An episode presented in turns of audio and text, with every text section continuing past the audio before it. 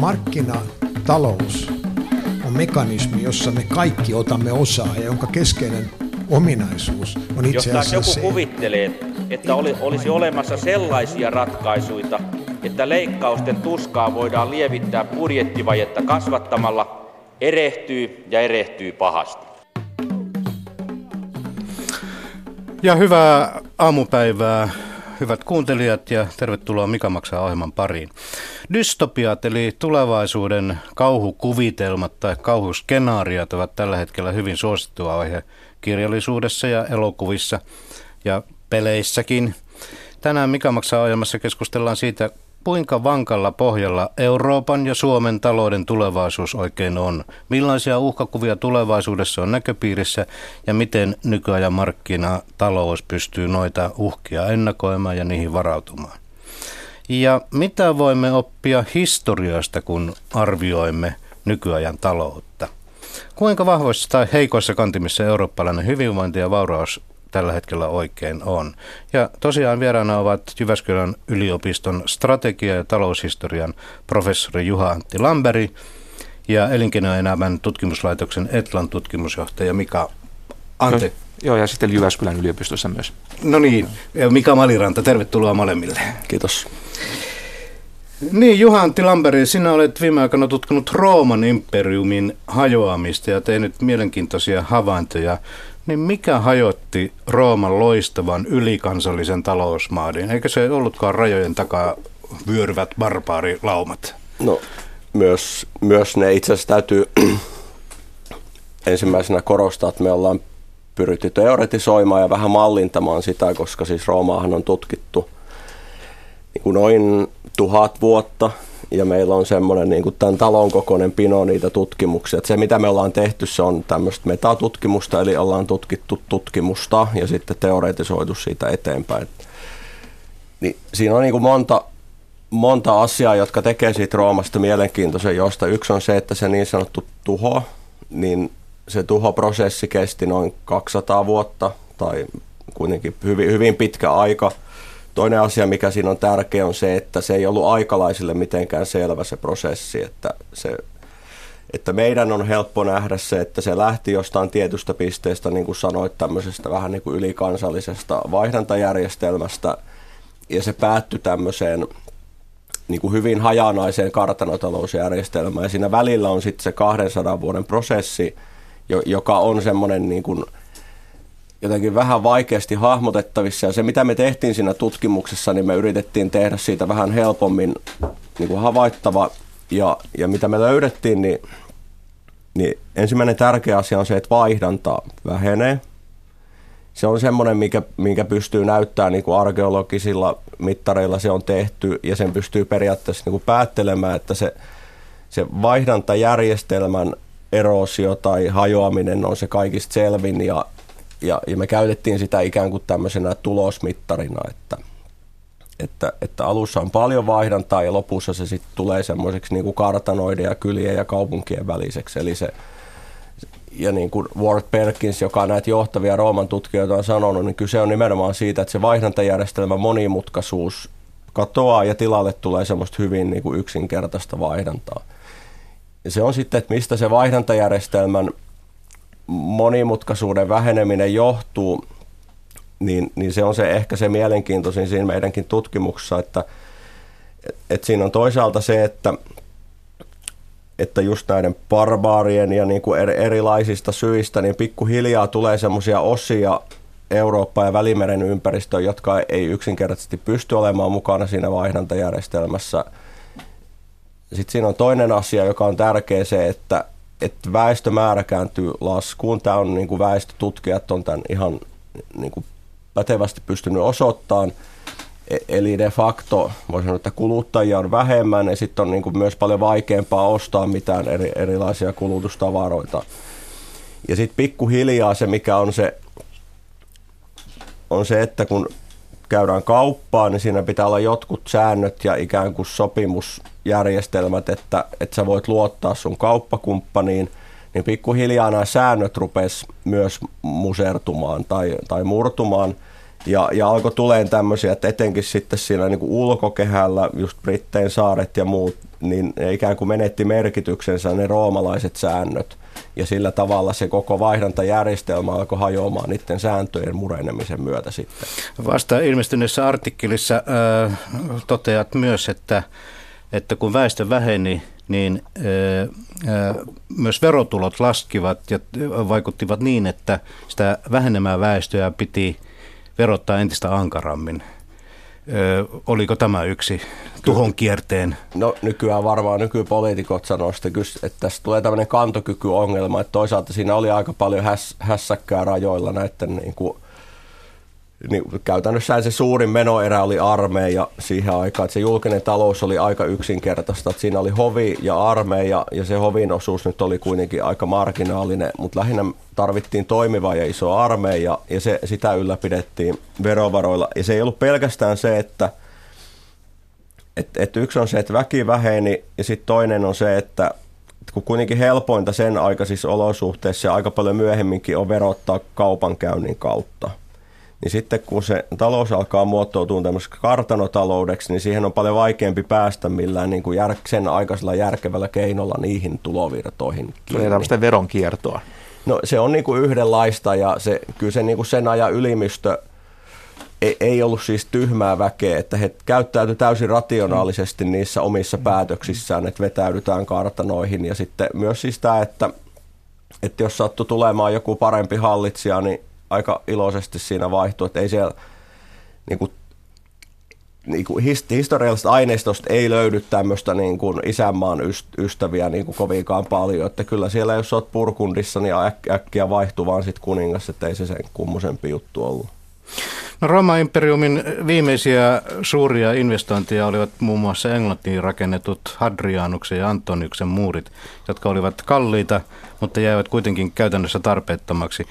Voiko ajatella, että tämä oli yksi kuvava esimerkki Rooman väärästä talouspolitiikasta, eli haluttiin sulkeutua, rajoittaa liikkumista, kun olisikin pitänyt avautua ja laajentua ja integroida entistä enemmän pohjoisia kansoja mukaan tähän hienoon järjestelmään? Nyt. Menikö liian pitkälle? No, no ei, no ei tästä on, niin tämä on tämmöinen toimittajan ansa, kun ei, eihän se, mä en suoraan usko, enkä usko, että kukaan historioitsija uskoo, että siellä nyt ihan kauhean niin kuin rationaalista päätöksentekoprosessia oli näissä päätöksissä. Että, ja, ja sitten mikä me nähdään sen Rooman hajoamisen jälkeen, niin sieltähän siis Irlannista ja Skotlannista kyllä tuli kirjaimellisesti aika niin kuin ärhäkkää väkeä. Että kyllä se nyt ihan niin kuin puolustuspoliittisesti tehty päätös, ettei siinä. Mikä Mari, Jos näitä analogioita ruvetaan tekemään, niin tuota, varmaan tässä täytyy pitää mielessä, että siihen aikaan valtio oli hyvin erilainen valtio kuin nyt, että nyt tota, Juhanti voi korjata, mutta eihän siihen aikaan ihmiset välttämättä, keskivertoihminen kauhean tarkkaan tiedostanut, että hän on Rooman valtakunnan jäsen, että, että he, he, eivät seuranneet joka päivästä politiikkaa ja se on täysin eri maailmassa. Että, tämä on minusta yksi syy, minkä takia ne analogiot on sillä tavalla vähän jopa vähän, niin kuin, vähän vaarallisiakin, ne Joo. saattaa vähän johtaa niin kuin ajattelun väärään suuntaan. Tuli muuten mieleen, että tuosta Adrianiksen vallista oli e, British Museumissa muutama vuosi sitten erittäin e, laaja näyttely, ja jostakin syystä se oli erittäin suosittu, sitä puhuttiin paljon. Olikohan tässä analogia tähän Brexit-ajatteluun? niin siinä varmaan me voidaan sanoa niin kuin myös näistä nykybriteistä, että kuinka moni sitä on niin kuin miettinyt kovin tarkkaan tätä Brexit. Ei kun ne, ne, tämmöistä keskustelua on käyty, että itse asiassa tämä on hyvä esimerkki, että tavallaan päätöksiä jopa nykyaikana, tai mitenkin jopa nykyaikana, mutta siis nykyään, nykyään se on satunnaista. Se, että mihin päätöksen tulee, riippuu siitä, että missä järjestyksessä päätöksiä tulee ja miten niitä freimataan. Tämähän oli tämmöinen historiallinen kummallisuus, joka tuli tietyssä tilanteessa, että ylipäätänsä järjestettiin tämmöinen kansanäänestys. Sehän liittyi kai tämän hallitsevan puolueen sisäiseen kiistaan, että pääministeri päätti haluta tämmöisen kansanäänestyksen järjestää, ja siinä kai on niin dokumentoidusti monet äänestäneet itse asiassa muusta asiasta kuin siitä Brexitistä. Ky- kyllä, ja sitten sehän on se, ihan siis jos miettii Euroopan unionin tätä ikään kuin integraatiohistoriaa, niin ainahan se Englannin suhde on ollut semmoinen niin kuin nihkeä tai vähän niin kuin vai, mm, vaikea, mm. että, että ei tämä nyt sinänsä niin kuin, Että tämä on tämmöinen niin prosessi ylläri, mutta ei sitten kuitenkaan nyt mikään ihan niin kuin mahdottoman epälooginen, että ei siitä nyt ole kuin pari 30 vuotta, niin se oli hyvin niin kuin, niin kuin va- vaikea se suhde silloin edellisen kerran ja aika pitkään siinä meni, että, että Englanti edes lähti siihen mukaan. Mutta se mitä tästä, että voiko historiasta oppia, niin eihän ihminen ei ole oikeastaan niin kuin päätöksenteko koneena muuttunut sit kivikauden jälkeen, että me, meitä ajaa niin kuin semmoiset niin fyysiset ja psykologiset ajurit, jotka on niin kuin aina suurin piirtein samanlaisia. Musta, musta Paul Seabright, joka on taloustieteilijä ja tuota evoluutioteoreetikko ja historioitsija ja mitä tahansa, on kirjoittanut tämmöisen kirjan kuin The Company of Strangers, joka itse asiassa tämä lähtökohta on, että ihminen on pohjimmiltaan pelokas apina. Ja, tota, ja se on ollut tämmöinen niin useamman kymmenen tuhatta vuotta, ja se, mikä itse asiassa muuttaa meidän käytöstä, on instituutiot. Siis me oikeasti pelätään toisiamme, ei tästä tarvitse mennä kovin montaa sataa vuotta taaksepäin, niin tota, iso osa uroksista kuoli toisen uroksen tappamana. Ja se, ajatellaan, jos eletään siinä yhteisössä, että se todennäköisesti sun elämän aikana tuut jonkun toisen uroksen tappamaksi, niin totta kai se vaikuttaa hyvin syvällä tavalla siihen, että miten sä niin toimit, toimit ja miten, miten sä käy transaktioita. Kyllä, kyllä. Ja kuinka lähellä, millä tavalla syntyy näitä, näitä kauppasuhteita. Ja, ja, ja, tota, ja sen takia tämä instituutioiden rooli tavallaan tämän ihmiskäyttäytymisen koordinoinnissa on tietysti aivan ratkaiseva. Ja tämä on sellainen asia, mä itse on talouskasvun kuuluu mun tutkimusalaan, niin tota, äh, kiinnostavalla tavalla kytkeytyy tähän kysymykseen. Mä en käytä historiallisia aineistoja omassa tutkimuksessa ja niissä tutkimuksissa, joita mä luen, ei myöskään siihen yleensä viitata. Mä viisi vuotta sitten luin Daron Asemuklun ja James Robinsonin Why Nations Fail-kirjan, ja se teki muun kyllä poikkeuksellisen vaikutuksen silloin. Ja tota, nyt kun tästä ohjelmasta puhuttiin, niin mä itse asiassa kertasin vielä, vielä siihen, että onko ikään kuin viidessä vuodessa mieli muuttunut. Ja tota, ei ole kyllä muuttunut, että se, tota, se hyvin kiteyttää tämän instituutioiden rooli. Että se itse asiassa se reitti hyvään talouskasvuun. Ja mä oikeastaan vähän, vähän perustelen, minkä takia mä puhun talouskasvusta, että se mitä Juhan tuossa just puhui, niin se, se mitä Roomassa tapahtui, oli talouskasvu hyytyi, niin, jos mä käytän sitä omaa sanastoa. Talouskasvun hyytymisen yksi merkki on se, että vaihdanta vähenee. Tai se on vähän munakana ongelma, mutta se, se kytkeytyy siihen. No siihen maailman aikaan talouskasvun hidastuminen johti kyllä myöskin väestökasvun vähenemiseen ihan siitä syystä, että oltiin tämmöisessä, tällaisessa tämmöisessä niin ravintorajoitteisessa tilanteessa. Sen takia mä, mä itse, mulle luonteva on pohtia esimerkiksi Rooman tapausta tämmöisen niin talouskasvun lähteiden kysymyksenä. Ja tämä, nyt mä palaan takaisin tähän Asemoklu ja Robinsonin analyysiin, jolla on kyllä niin kuin muitakin tota, verrokki lähestymistapoja, mutta se, siinä hyvin kiteytyy tavallaan se, että se reitti tämmöiseen kestävään, hyvään talouskasvuun on aika kapealla luiskalla. Me tarvitaan vahvoja, vahvaa valtiota sen takia, että me olemme pelokkaita apinoita. Niin. Mutta sitten se toinen puoli on juuri sitten, että siitä tulee riistävä siitä, siitä hallinnosta. Ja sitähän sen jälkeen, kun me ollaan ensimmäisiä valtioita tulleet, niin valtiot ovat olleet aina riistäviä. Keskiverto kansalainen ei ole ikinä voinut luottaa siihen, että jos hän tekee jonkun investoinnin, joka tuottaa parin kolmen vuoden päässä, etteikö hallitus tule ja vie sen sadan prosentin veroasteella. Tämä on ollut todellisuutta. Totta kai tällaisessa ympäristössä pelokas apina on hyvin, ha, hyvin hankala tehdä mitään pitkäjänteistä kauppaa tai mitään investointeja. Kyllä, kyllä. ja sehän on niin kuin, kysyit alussa, että miksi dystopiat on suosittuja, niin nehän on aina ollut suosittuja ja se johtuu siitä, että tämä pelokas apina osaa myös ennakoida. Mm.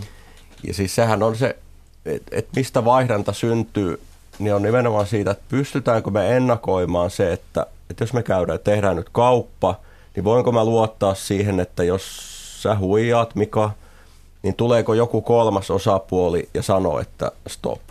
Ja että, on, että, että jos, jos se luottamus puuttuu siihen, että tulee se kolmas osapuoli, joka ikään kuin, niin kuin katsoo ylhäältä sen transaktion, niin siinä tapauksessa jä, niin kuin järkevä päätös on olla tekemättä sitä mm. transaktiota. Mm. Mm. Niin kuin näin. Että mä sanoin, että on kapea luiska, että toisella puolella on juuri tämä hal, hal, vahva, me tarvitaan tätä vahvaa valtiota, mutta kun sitten on tämmöinen kolme, toimija, joka on saanut tämän vallan, että se tulla, saa tulla koordinoimaan meidän transaktioita, niin siinä on aika pieni steppi, että se rupeaa verottamaan meidän transaktioita.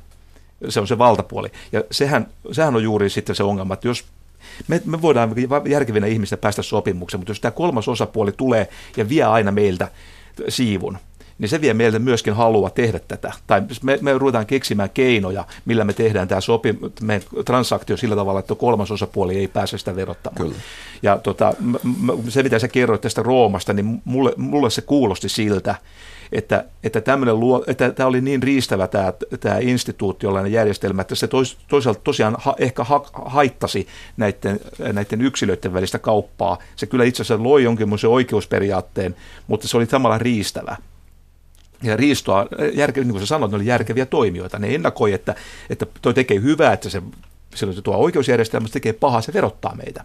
Kyllä. Ja siis sehän oli siihen aikaan, että kun se, niin kuin Douglas North taloustieteen nobelisti puhui, että on siis tämä enforcement-mekanismi, joka on nimenomaan siis tämä on, se vahvistusmekanismi, että joku tulee ja tekee. Ja kun Rooman aikana se vahvistusmekanismi hätätilassa oli käytännössä niin kuin roomalaiset legioonat.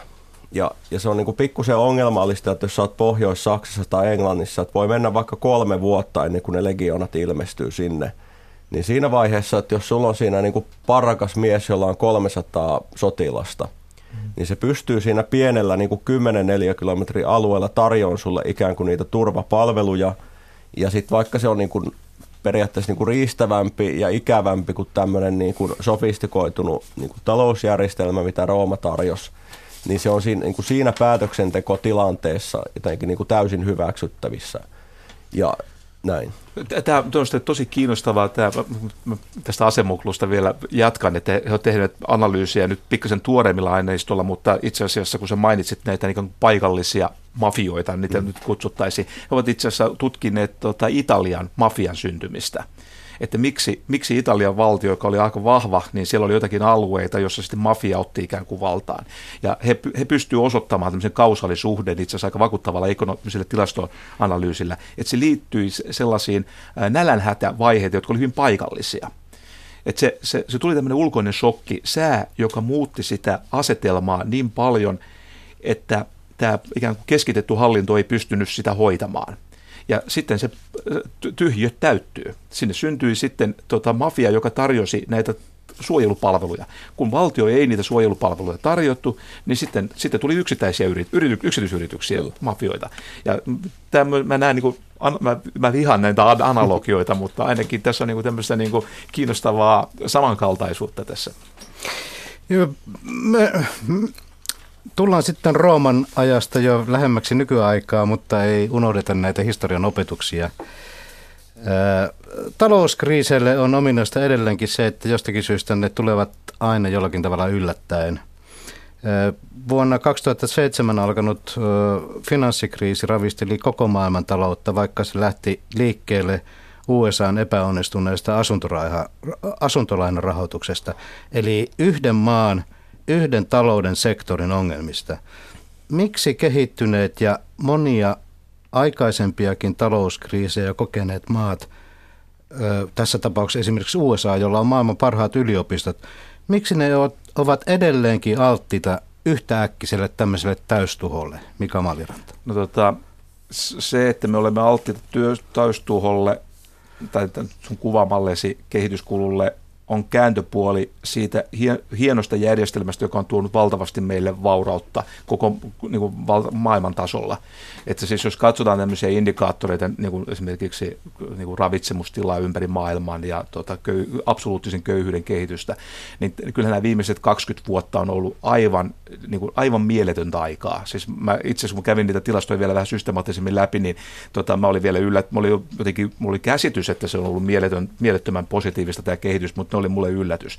Eli kun niin paljon nyt moititaan tätä, tätä talousjärjestelmää, niin ensiksi on hyvä muistaa, että mitä kaikkea tota, tällä on saatu aikaa. Ja se, että, että tämä köyhyys on niin kuin isossa osassa maailmaa saatu näinkin hyvään kuntoon, niin se liit, sen keskeinen osa on se, että meillä on ollut todella monipuolista vaihdantaa maiden ja maanosien välillä.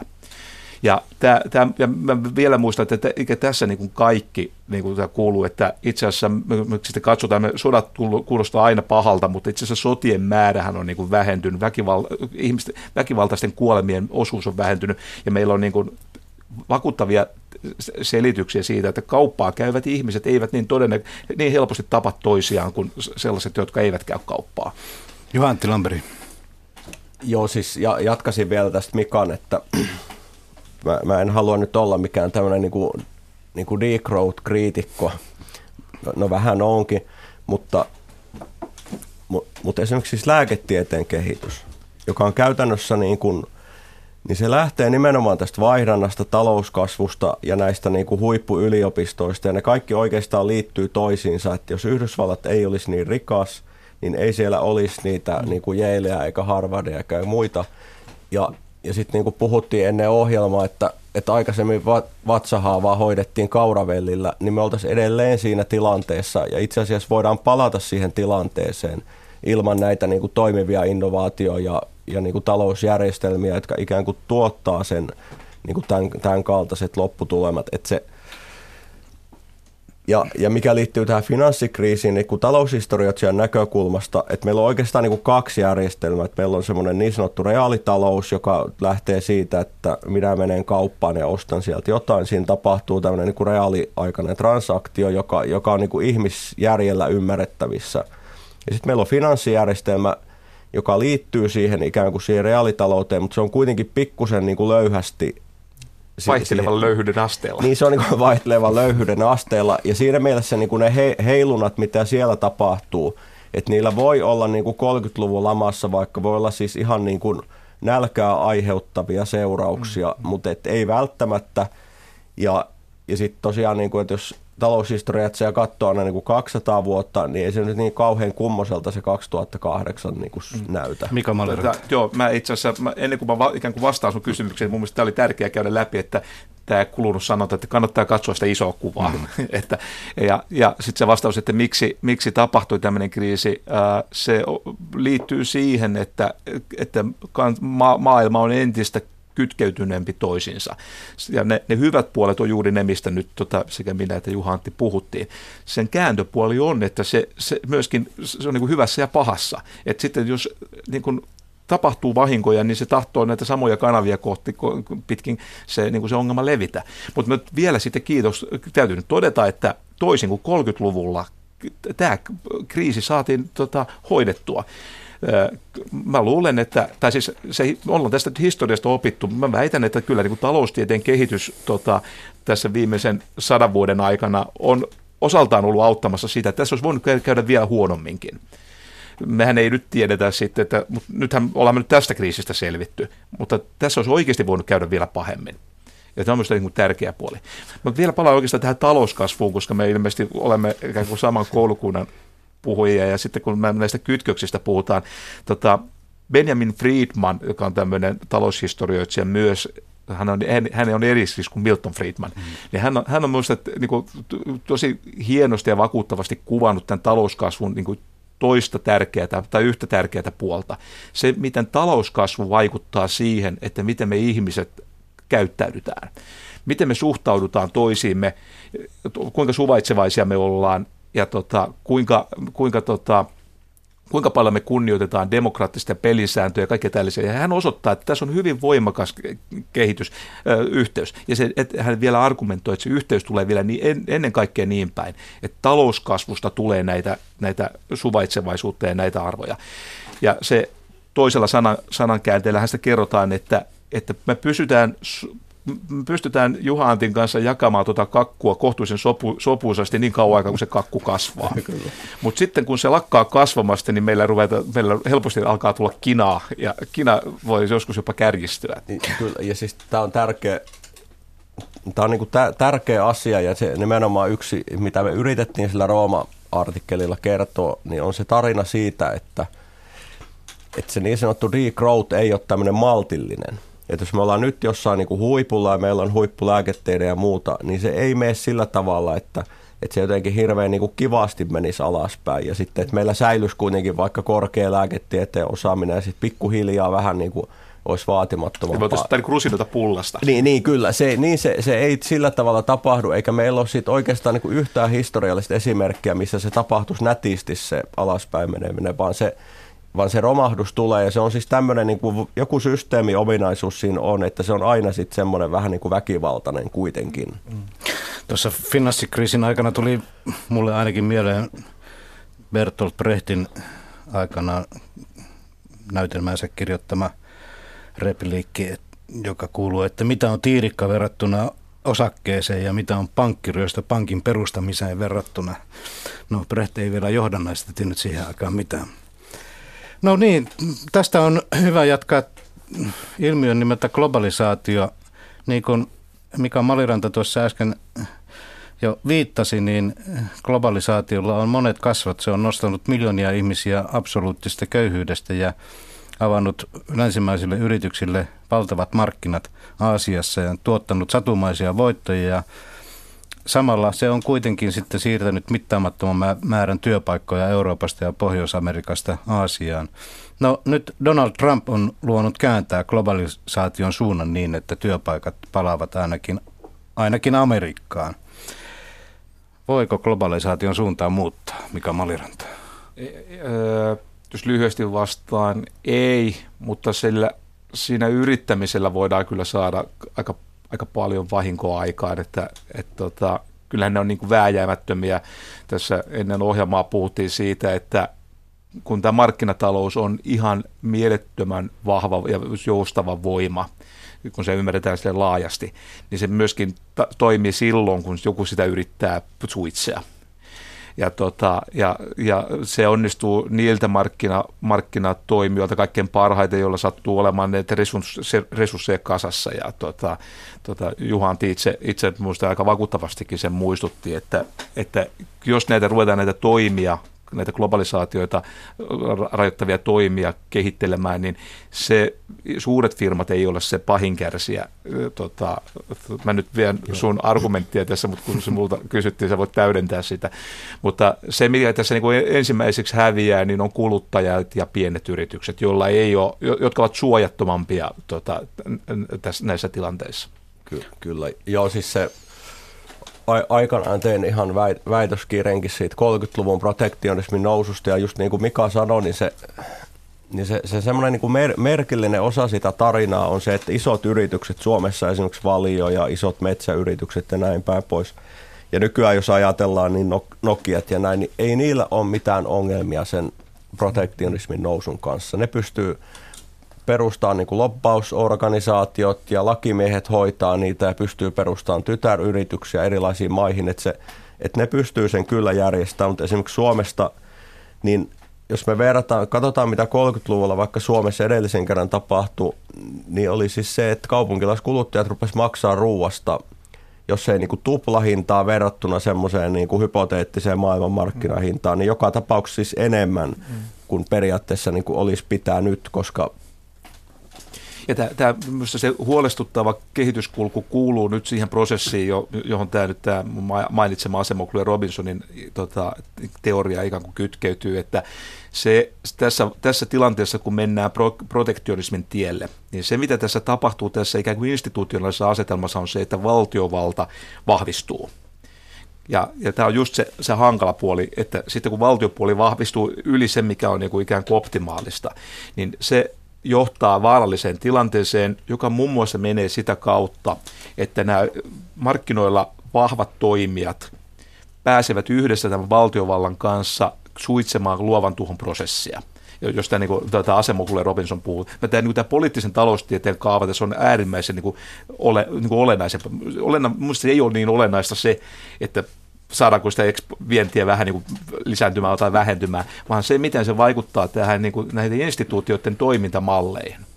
Ja tämä on niin kuin pienten uusien yrityksillä, ne, ne tästä eniten kärsii, ja jos ne kärsii, ja kun ne kärsisi tästä, niin se, nämä tappiot ei tule pelkästään heti, vaan ne tulee sitten 5, 10 ja 15 vuoden päässä. Ky- kyllä, että jos mietitään 30-luvun Saksaa, niin niin, niin, niin se on, siis, se on niin kuin jännittävä se prosessi, se kymmenen vuotta, mitä Saksassa tapahtui. Eli periaatteessa se lähti ihan pienestä, vähän tuontikiintiöitä ja mm. vähän valuuttasäännöstelyä. Pikkusen, ja, ja pikkusen siinä ja joka vuosi suomalaiset meni sinne neuvottelemaan. Aina oli hankalammat neuvottelut ja aina niistä selvittiin. Ja sitten oltiin tyytyväisiä, että viime vuonna saatiin viedä sit miljoona kiloa voita, niin tänä vuonna sitten kuitenkin saatiin vielä 500 000 kiloa. Ja, mm. Ja se menee näin, ja se tapahtui just niin kuin Mika sanoi, että, että se Saksasta tuli korporaatiotalous sillä tavalla, että, että valtio päästi ne saksalaiset gruppit ja muut niihin prosesseihin puhumaan niistä kauppa-asioista. Ja, ja sitten tuli semmoinen niin kuin, niin kuin sotku tai solmu ja, ja loppujen lopuksi niin kuin 30-luvun lopulla, niin se on niin kuin niin kuin tosi vaikea sanoa, että mikä oli niin kuin Saksan valtiointressi ja mikä oli saksalaisten suuryritysten intressi. Ja se on se polku on nimenomaan näiden niin kuin pienten asioiden kautta tapahtuva. Että ei siinä niin kuin varmaan, niin kuin, varmaan joku sen niin kuin hoksas, että nyt tässä ollaan menossa niin kuin aika ihmeelliseen niin kuin valtiokäsitykseen, mutta siinä se vaan... Niin se menee niin vähittäin, sitä ei niin. huomaa. Siis se, mikä, tämä, tämä on minusta just hyvä, mitä Juha Antti sanoi, että se mitä tässä niin kuin tapahtuu, oli tämmöinen valtiovallan ja liike-elämän liitto. Ja tämä mun mielestä erottelee sitä hyvin tärkeää erottelua, joka mun mielestä talouspoliittisessa ja yhteiskunnallisessa keskustelussa usein menee sekaisin. Liike-elämän myönteisyys ja markkinamyönteisyys, niiden eroa ei ymmärretä. Ja toi kehityskulku, mitä Juho Antti kertoi, niin se oli hieno kuvaus siitä, kuinka markkinamyönteisyydestä livuttiin huomaamatta askel kerrallaan liike-elämän myönteisyyteen. Ja, ja just se liike-elämän myönteisyys se ei oikeasti, se melkein aina vaatii toimijakseen myöskin tämmöisen valtio-ohjausmyönteisyyden ikään kuin parikseen. Ja tota, tämä kehityskulku mun mielestä on niin kuin, tota, tästä mä oon niin nyt todella huolissaan ja se, se, että jotta siihen osattaisiin reagoida, niin se vaatisi jo ensiksi sen, että ymmärrettäisiin ihan kunnolla, että markkinamyönteisyys on ihan eri asia kuin liike-elämämyönteisyys. Kyllä, kyllä. Tämä on Mikä maksaa ohjelma ja tänään keskustellaan siitä, kuinka vankalla pohjalla Euroopan ja Suomen talouden tulevaisuus on ja minkälaisia uhkakuvia on ja minkälaisia meille maalaillaan. Vieraina ovat Jyväskylän yliopiston strategian ja taloushistorian professori Juha Antti Lamberi ja elinkeinoelämän tutkimuslaitoksen tutkimusjohtaja Mika Maliranta. Englantilainen taloustieteilijä Stephen D. King arvioi tuoreessa kirjassa Grave New World, että globalisaation aika on jo alkaa olla jo ohi. Kingin mukaan tämä Amerikkavetoinen maailmanvaihe on päättymässä ja äh, Kingin mukaan mitään oikeasti toimivaa kansainvälistä yhtiö, yhteisöä ei enää ole. Protektionismi lisääntyy, suurvallat ajavat omia etujaan, vapaakauppa on vastatuulessa ja historian myytit, uskonto ja nationa, nationalismi ohjaavat poliittista päätöksentekoa. Miltä tämä Kingin analyysi tästä ajastamme kuulostaa? Mika Malliranta. Suopealla tulkinnalla, siis, eli sillä tulkinnalla, joka niin kääntyy sille sanastolle, mitä mä ajattelussani ja kirjoittelussani käytän, niin tämä on just, kun mä puhuin tästä myönteisestä kierteestä, joka tulee siis siitä, että talouskasvu tota, tekee meistä ihmisistä luottavaisempia ja sellaisia, että me olemme yhteistyöhaluisempia ja me olemme suvaitsevaisempia toisiinsa. Mä nyt vielä vähän palaan siihen, että vielä kuinka helkkarin upea 30 vuotta meillä on takana. Ja se ajatellaan, yksi indeksi kuva, että miten me suhtaudutaan esimerkiksi seksuaalisiin vähemmistöihin kuinka ympäri maailmaa, Suomessa, Yhdysvalloissa on tapahtunut 10-15 vuoden aikana aivan tämmöinen perustavaa laatua oleva ajatus siitä, että millä tavalla meidän pitää suhtautua tota, tota, toisiin ihmi- väestöryhmiin, johon on suhtauduttu kielteisesti vuosituhansien ajan niin tämä kaikki myönteisyys on itseään talouskasvua tukevaa, koska silloin me luottavaiset, järkevät ihmiset on, on se, mitä talouskasvu tarvoi. Mutta tämä kääntyy toisinkin päin. Ja jos joku tulee tämmöinen ulkoinen shokki, joka ikään kuin kääntää tämän, niin se, se, siitä tulee tämmöinen itseään vahvistava puoli. Ja just tämä, mitä tässä kuvataan, niin on mun mielestä kuvausta siitä, mitä tässä niin kuin ikään kuin voi tapahtua. Me jos nämä vanhat merkit pitää paikkaansa, niin näitä, se, jos nä, tälle, tähän ketjuun lähetään, niin me olemme, alamme olemaan entistä, entistä useampi meistä on entistä häijympi ja epäluuloisempi toisten tota, aikeisiin. Ja se, se ei voi tietenkin olla välittymättä myöskään talouspolitiikkaan ja ylipäätänsä yhteiskuntapolitiikkaan laajemminkin.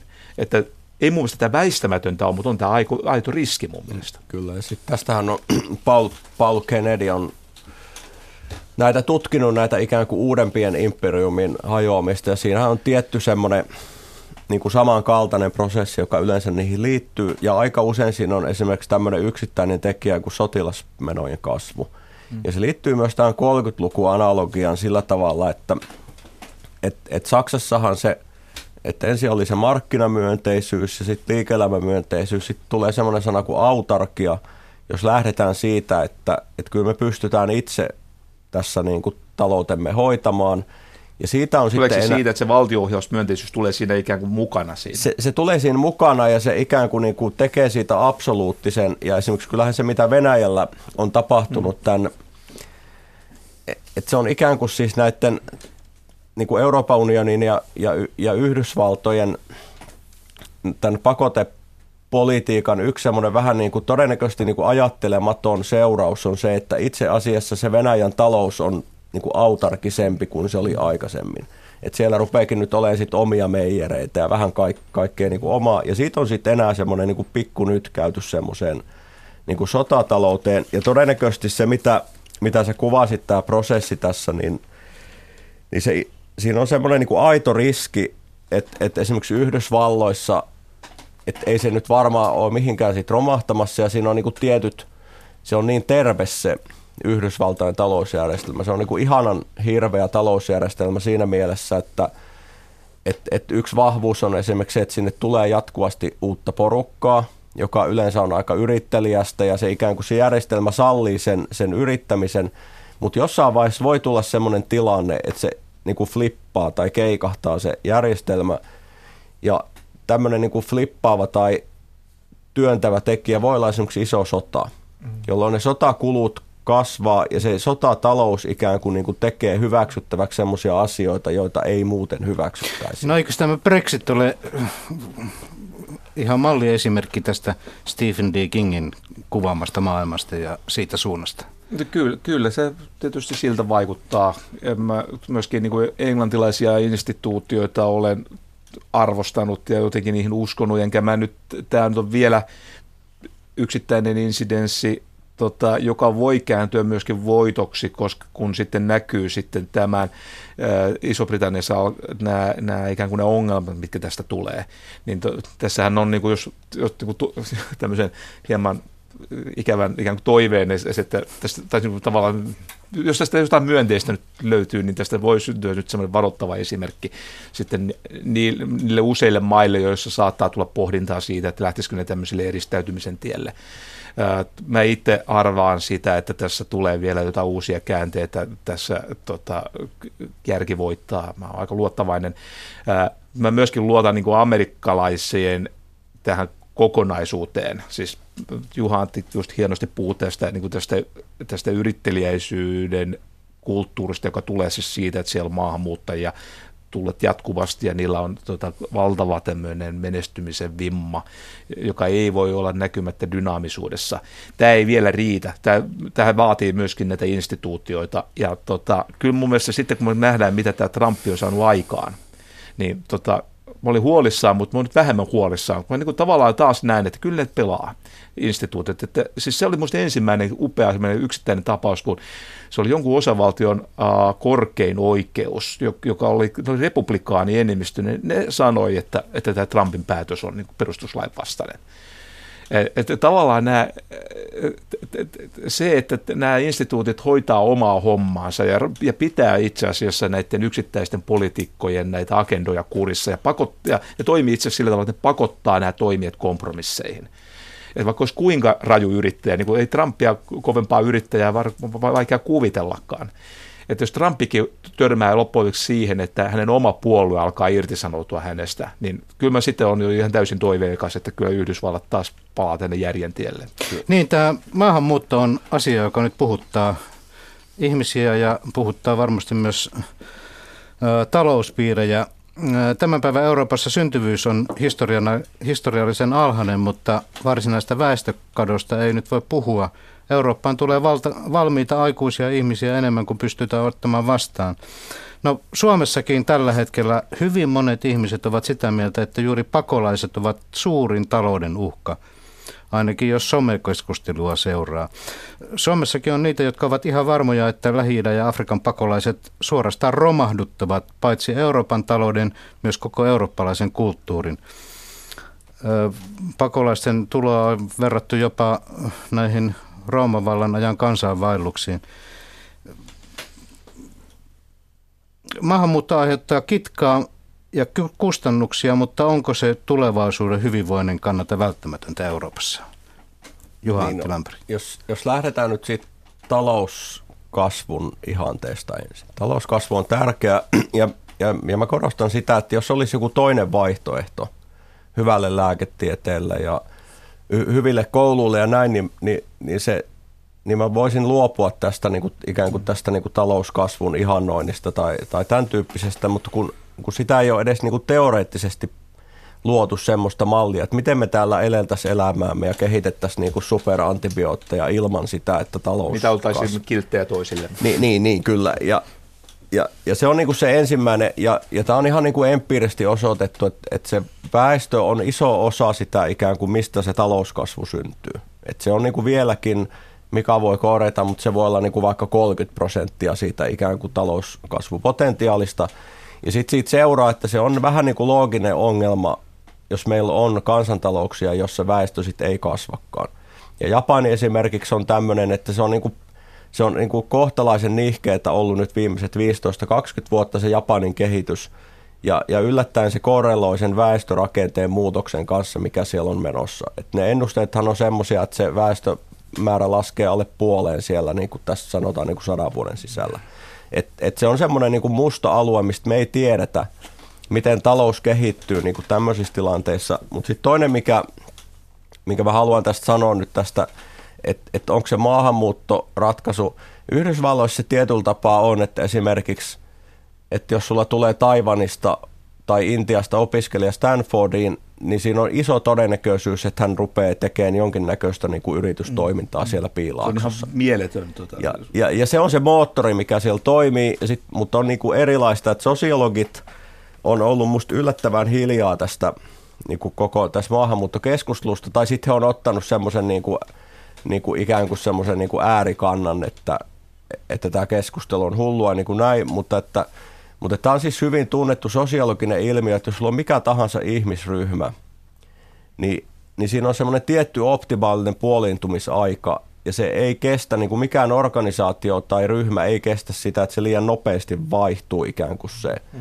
se määrä. Ja t- tällä mä tahdon sanoa, että totta kai jos tänne tulisi nyt vaikka niin kuin, niin kuin miljoona ihmistä yhtäkkiä pamahtaisi, niin siinä on siis iso todennäköisyys siitä, että niin kuin, jos ei nyt niin kuin romahda, niin tulisi hyvin niin kuin vakavia ja, ja syviä muutoksia koko tähän meidän kulttuuri- ja yhteiskuntajärjestelmään. Mika Maliranta. Ensiksi on minusta hyvä pitää erillään kaksi toisensa kytkeytyvää asiaa, pakolaisuus ja maahanmuutto. Mm. Et, tota, mä, musta on ihan luontevaa jotenkin ajatella, että, että meillä, meillä on myöskin velvollisuuksia, joita meidän täytyy hoitaa. Ja tota, niin pakolaisongelma on sellainen, sellainen velvollisuus, johon me ollaan sitouduttu kansainvälisellä sopimuksella. Meidän täytyy tehdä, tehdä niin kuin osamme lajitoverien auttamiseksi. Se ei ole mun mielestä taloudellinen kysymys, se on taloudellinen kantokykykysymys.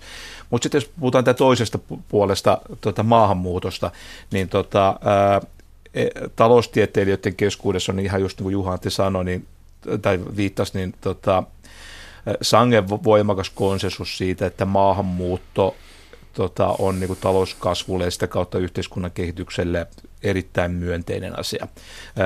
Tämä on sillä tavalla sopeutumiskysymys, että tietenkin se, se hyvin nopeat muutokset aiheuttaa juuri tämmöisiä niin kuin rakenteellisia ongelmia.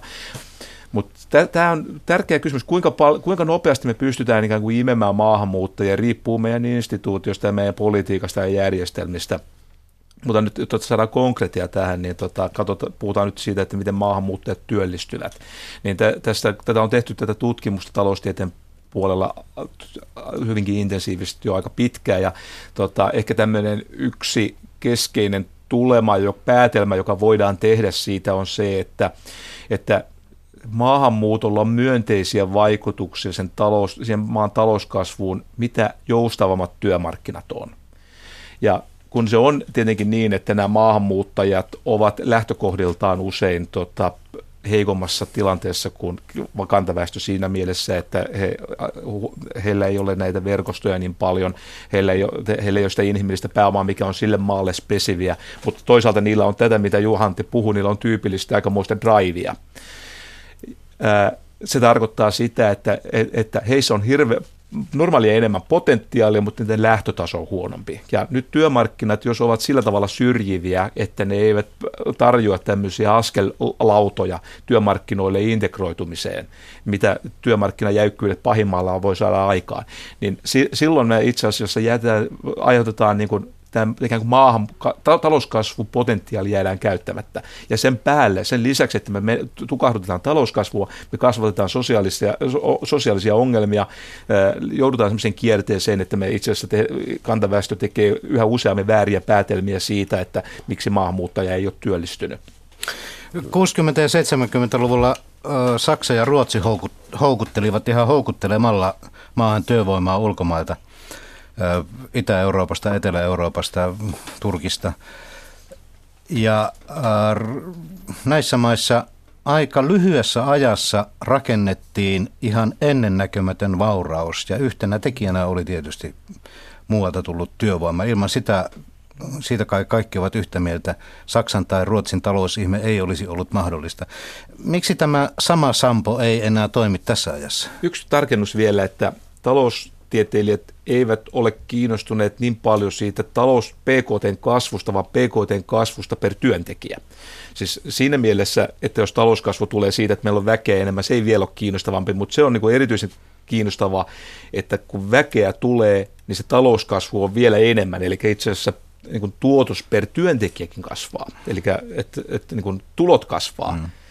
ja vauraus kasvaa, ja sitä maahanmuutto para, parhaimmillaan tarjoaa. Ei pelkästään tämmöistä triviaalia kasvua, joka tulee se siitä, että meillä on enemmän tekijöitä, niin syntyy enemmän, vaan ylipäätänsä vaurauskasvu. Julkinen talous on tasapainossa. No tämä, mainitsemasi tapaukset, siis Saksa ja Ruotsi, niin joku, joku voi ihan perustelustikin argumentoida, että siinähän tämä meni niin päin, että oli ensiksi talouskasvu ja sitä, sen vuoksi sitten palka, haluttiin sitä väkeä ja, ja näinhän se tietysti tietyssä mielessä onkin.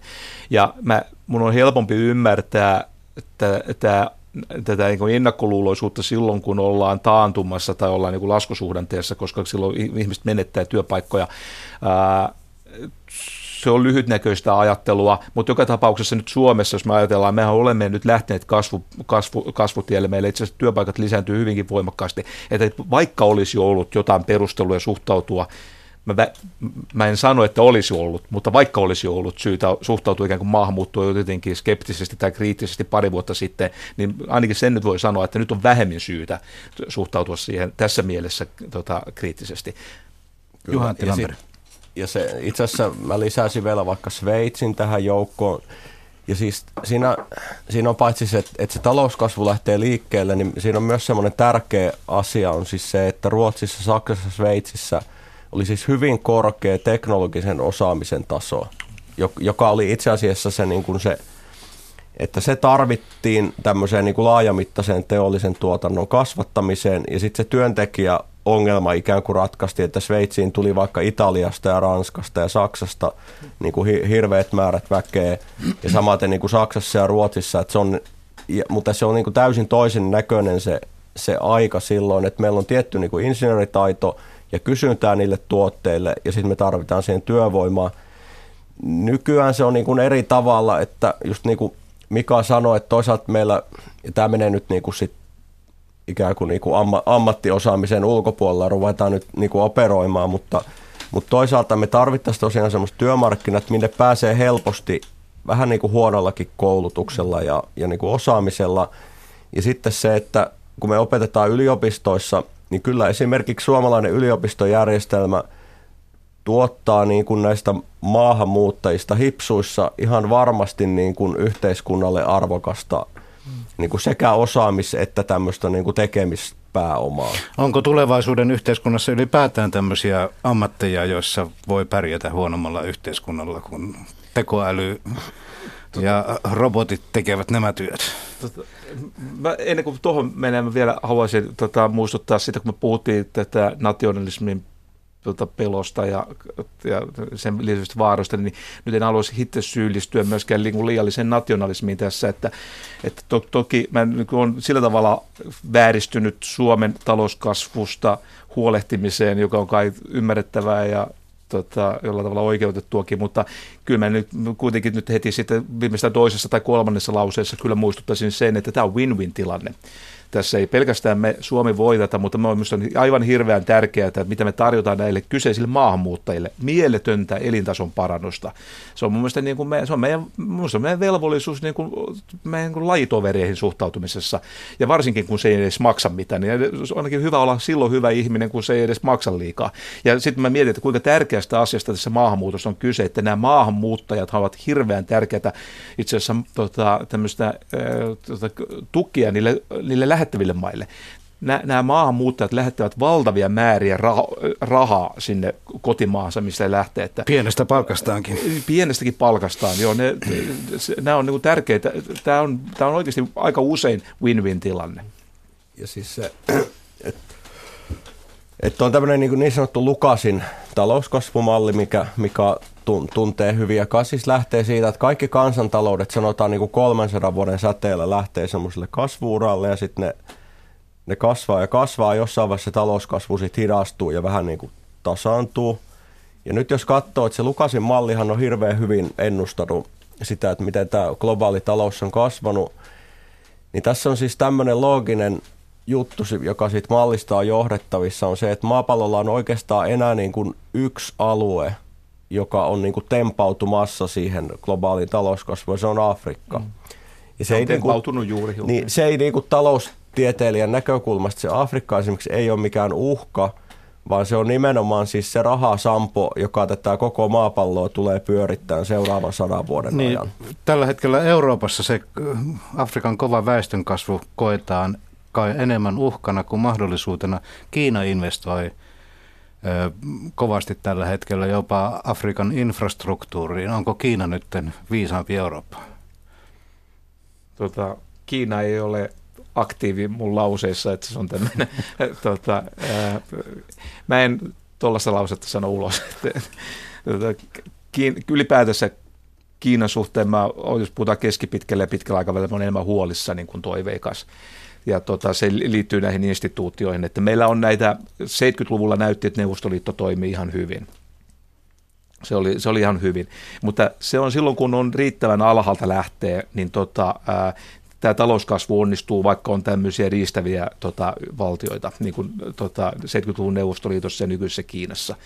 Siis Kiinassa on edelleen se sama tilanne, että, että yrittäjät saavat yrittää niin kauan aikaa, kun ne eivät ole mikään uhka tota, hallitsijalle. Mutta Kiinan nepkausi on onnistunut paremmin kuin Neuvostoliiton nepkausi. En, en mä tiedä.